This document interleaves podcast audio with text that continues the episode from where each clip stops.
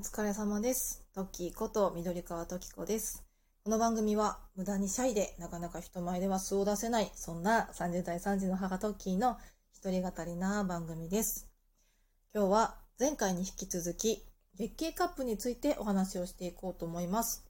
前回も注意事項として申し上げましたが、女性の体の中のお話とか生理の話をします。また血なんていうのね、そういう話も出てきてしまいますので、苦手な方は申し訳ございませんが、また別の配信で来ても ら, もらえたら嬉しいです。あとあの、個人差がある、そんなお話をしていこうと思います。私個人の身に起きたことなので、すべての方に当てはまる体験談ではないということをあらかじめ注意事項として頭に入れていただきながら、私の体験談を聞いてもらえたらと思います。というわけで、今回は月経カップについて、まあ、実際に使ってみてどうだったっていうところを中心にお話ししていこうと思います。まあ、前回私がリーバカップのサイズツーを選びましたっていうお話をしました。で、実際届いて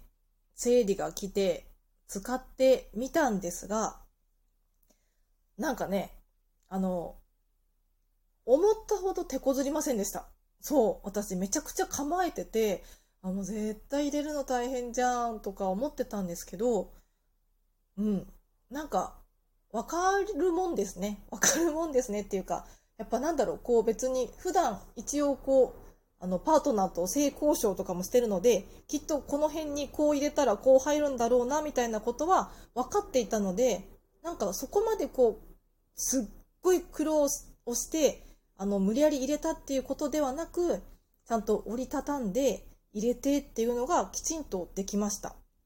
ただその月経カップって折りたたんで中に入れてパカッと開いて、それを確認して完了っていうのがあの一連の流れなんですけど、そのパカって開くっていう感覚が実は私には分からなくて、ただリーバカップ自体はすごくこう反発力のあるシリコンでできてるので、もう入れたら勝手にパカッと開くっていうのがメリットみたいなことを口コミでも書いてあったので、そのそれを信じて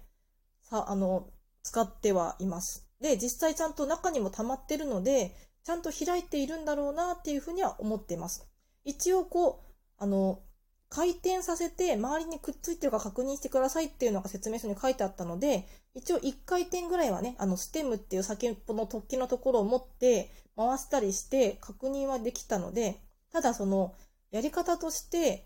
リーバカップのカップの周りに指を入れて一周こう違和感がないかちゃんと探してみてくださいっていうのはできませんでした。もうすでに膣にカップが入っている状態で指を沿わせるっていうことが、私はちょっと指を挿入することができなくて、なかなかそこはできなかったんですが、今のところちゃんと開いてくれてるんじゃないかなっていうふうに思っております。はい。で、実際その次の取り出すところなんですけど、こちらもあの実はいっかいめの装着の時にずっと入れてて取れなくなったら怖いなと思ってよじかんぐらいで取り出してみたんですよ。そしたらあのこちらもね、思ったより苦戦しなかった。で、私が取り出す時にやった方法としては、ちょっとまあ正解かどうかわからないけど、あの思いっきり膣に圧力をかけていきんでカップを下に下ろして取り出しました。で、これがあの膣を締めるっていう感覚があの人によっては分からないっていう方がいると思うんですけど、私結構分かるんですよ。あのソフロロジー出産とかっていうのを体験していて、膣をこう自分であの締めたりっていう訓練とかを実はしていたんですね。それでこう膣に圧力をかけて膣を締めるっていうことがなんとなく分かったので、それで膣に力を入れたらカップがスルスルスルっと下に降りてきて、でその先っぽのね、突起部分、ステムっていうのを掴んで、ある程度引っ張って出すっていうのができました。ただやっぱりそのステムを引っ張るっていうところが、ちょっと引っ張っても引っ張っても取れないってところがあって苦戦はしましたし、ちょっと爪が当たっちゃって痛いなって感じるところもあったけど、その予想をしていた、すごくこう悶絶していちじかんとかかかっちゃうのかなっていうのはかからずに、本当にじゅうごふんくらいかな。あの格闘したら普通に取り出すことができました。私の場合は初めてはお風呂で挿入装着をしましたが、にかいめからもうあのトイレでできるぐらいにはなりました。まあ、私の場合なのでわからないんですけど。なのでその膣を力を入れてうーんって下に下ろすのと引き出すときにちょっとリラックスするっていうそのさじ加減がまだ難しいなっていう感じはしますが、一応あのなんだろうそのみんなが口コミで言うほどめちゃくちゃ苦労するよっていうほどではなく、一応そこまでね苦労せずにできることが分かりました。で実際その漏れの方はどうだったかっていうと、あのね、毎回ナプキンに血がつくぐらいは血は漏れていました。これ、あの、口コミでね、あの、なんだろう、午前中にいっかい入れて、昼ぐらいに出して、もういっかい入れると午後から漏れなくなりますよ、みたいな口コミをしてる方もいらっしゃったりして、結構やっぱその、膣の方も、その月経カップに慣れるまでに時間がかかるみたいなね、その、それちょっと医療的な話じゃなくて、個人の口コミなので私もちょっとわかんないんですけど、そういうことも書いてあって、確かにこう何回か試してみないと漏れないようにはならないのかなとも思ったんですけど、やっぱり今のところ完全密閉、全然血が出てこないよっていう感じではなかったです。なのでちょっと今後のね、まだいっかいめしか使ってないので、いっ周期しか使ってないので、今後使ってみてまた経過とかをご報告できたらいいななんていうふうに思っております。あとはあれだね、そのすごいなと思ったのはやっぱりカップの中にちゃんと血が溜まるんですけど、容量がいっぱいになっちゃうんじゃないかなって不安だったのが、今回生理がすごい経血量が少なかったっていうのもあるんですけど、本当にちょこっとしか溜まってなくて、意外とそのちゃんと測ってみると、あ、自分の経血量ってこれくらいなんだなっていうのが目で見てわかるので、なんか自分の体のことなのに毎回排出するだけで、じゃあ経血量がどれぐらいなんだとかっていうのは今まで測ったことがなかったので、それがなんだろうな、何かの役に立つっていうのはすぐはないかもしれないけど、自分の体を知るっていう意味ですごくいいなっていうふうに思いました。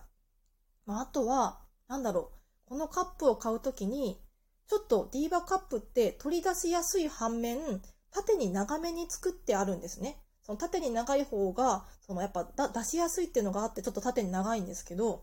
それが自分の中に入るかっていうのも事前にこう指を入れて長さを測ってみてくださいみたいなことがネット上に書いてあったんですけど、やっぱこう指を入れて経管の長さを測る、子宮経管っていうのかな、膣の長さを測るっていうのが私ちょっとできなかったんですね。なかなかえそんなことできないよって思ってやらなかったんですけど、でもいろいろ調べてみて、その子宮経管の長さって生理周期、生理前だと短くなるとか、いろいろ周期によって変わるっていうのも知って、私そんなこと全然知らなくて、妊娠中にねこう子宮経管の長さを測って今短いねなんてことはあったんですけど、妊娠中以外にもその子宮が降りてくるとかってことってあるんだなと思って、まだまだ自分はなんかこう自分の体のことを知らないなって改めて気づいたっていうところがそこでもありました。あとやっぱりこういろいろ向き合うと分かってくるなって思ったのが、私この月経カップを挿入するときにこんな大きなものを何もつけずに挿入して入らないんじゃないかっていうふうに思ったんですよ。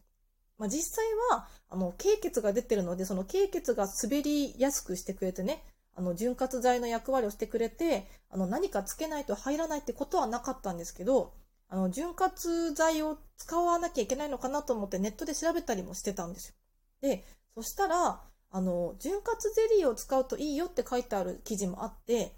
ただその私あの今まで潤滑ゼリーとローションって同じものだと思ってたんですね。これ私の知識のなさが問題かもしれないんですけど、あのローションと潤滑ゼリーって全く別物で、ローションってあのよくねお笑い芸人さんとかがなんかローションマットとか言ってローション相撲とかってやってるやつだと思うんですけど、あれってこう体の外側、皮膚につけて使うもので、その挿入に使うには潤滑ゼリーの方を使わないと、ちょっと私もねあのにわか知識で詳しくはネットで調べていただきたいんですけど、ローションの中の成分って体の中に入れちゃうと摘出されないとかされにくいものが入っちゃってるらしいので、あのね、そうだからそれ全然今までさんじゅうごねんかん生きてきて知らなくて、ちゃんとだからそのディーバカップとかそういう月経カップももちろんだけど、そういう性交渉とかの時に挿入っていう場合にはちゃんと潤滑ゼリーっていう方を使わないとダメなんだよってことが分かって、なんかそういうの知らない人って結構多いだろうなって思ったんですよ。で、実際うちの旦那さんもその話をしたら、なんか知らなかったみたいな感じだったので、やっぱりなんだろうね、こう自分の体と向き合うとか、こう性についてのことをちゃんと勉強してったりとか、こう逃げないで向かい合う、向き合うっていうのが大事なんだなっていうことを、この月経カップを使うことを通して学べたのが、なんかすごく自分のこう体を見直すいいきっかけになったなっていうので、導入してよかったかなっていうのはありました。ただただやっぱりこのディーバカップも月経カップ全部もそうだと思うんですけど、なんかこう一回使ったからよしとか、一回使ったからダメって判断するものではなくて、結構さんしゅうき、よんしゅうき、ごしゅうきぐらい使ってみてとか、長い人はいちねんとかにねんとかさんねんかかってやっとあ馴染んできたみたいな人もいるっていう話を聞いたので、まあ、ちょっと私もね、今後ちゃんと使い続けられるかどうか、まだね、わからないところではあるんですけど、まあ、こういう学びも多かった月経カップなので、せっかくなのでね、ちょっとなんか自分のいい方法を見つけて、使い続けられたらいいなぁなんていうふうに思ってます。あとはそれで言うと、最近シンクロフィットっていうソフィーから出てるナプキンの上に追加して、あの、漏れを防ぐっていうのも実は試してみたりしていて、そっちは、あの、すごい、なんだろうな、気軽に使えて、トイレにそのまま流せるってやつで、私は手を汚さずにね、血もあんまり見ずにポッと捨てられたので、なんだろう、月経カップってどちらかというとエコを求める面も多いと思うので、なんか漏れ、かぶれは気にならないけど漏れが気になってて、なんかちょっと手軽に取り組めるのないかなって思ってる方がいたら、そういうソフィーのシンクロフィットとかを試してみるのももしかしたら手かもしれません。なので、なんかこうみんながみんな月経カップ使ってみようぜって私は思ってはいないので、もし興味がある方がいたら、いろいろご自身で調べてみて使ってみてはいかがかなっていう感じです。というわけで駆け足になりましたが、皆様今日もお疲れ様です。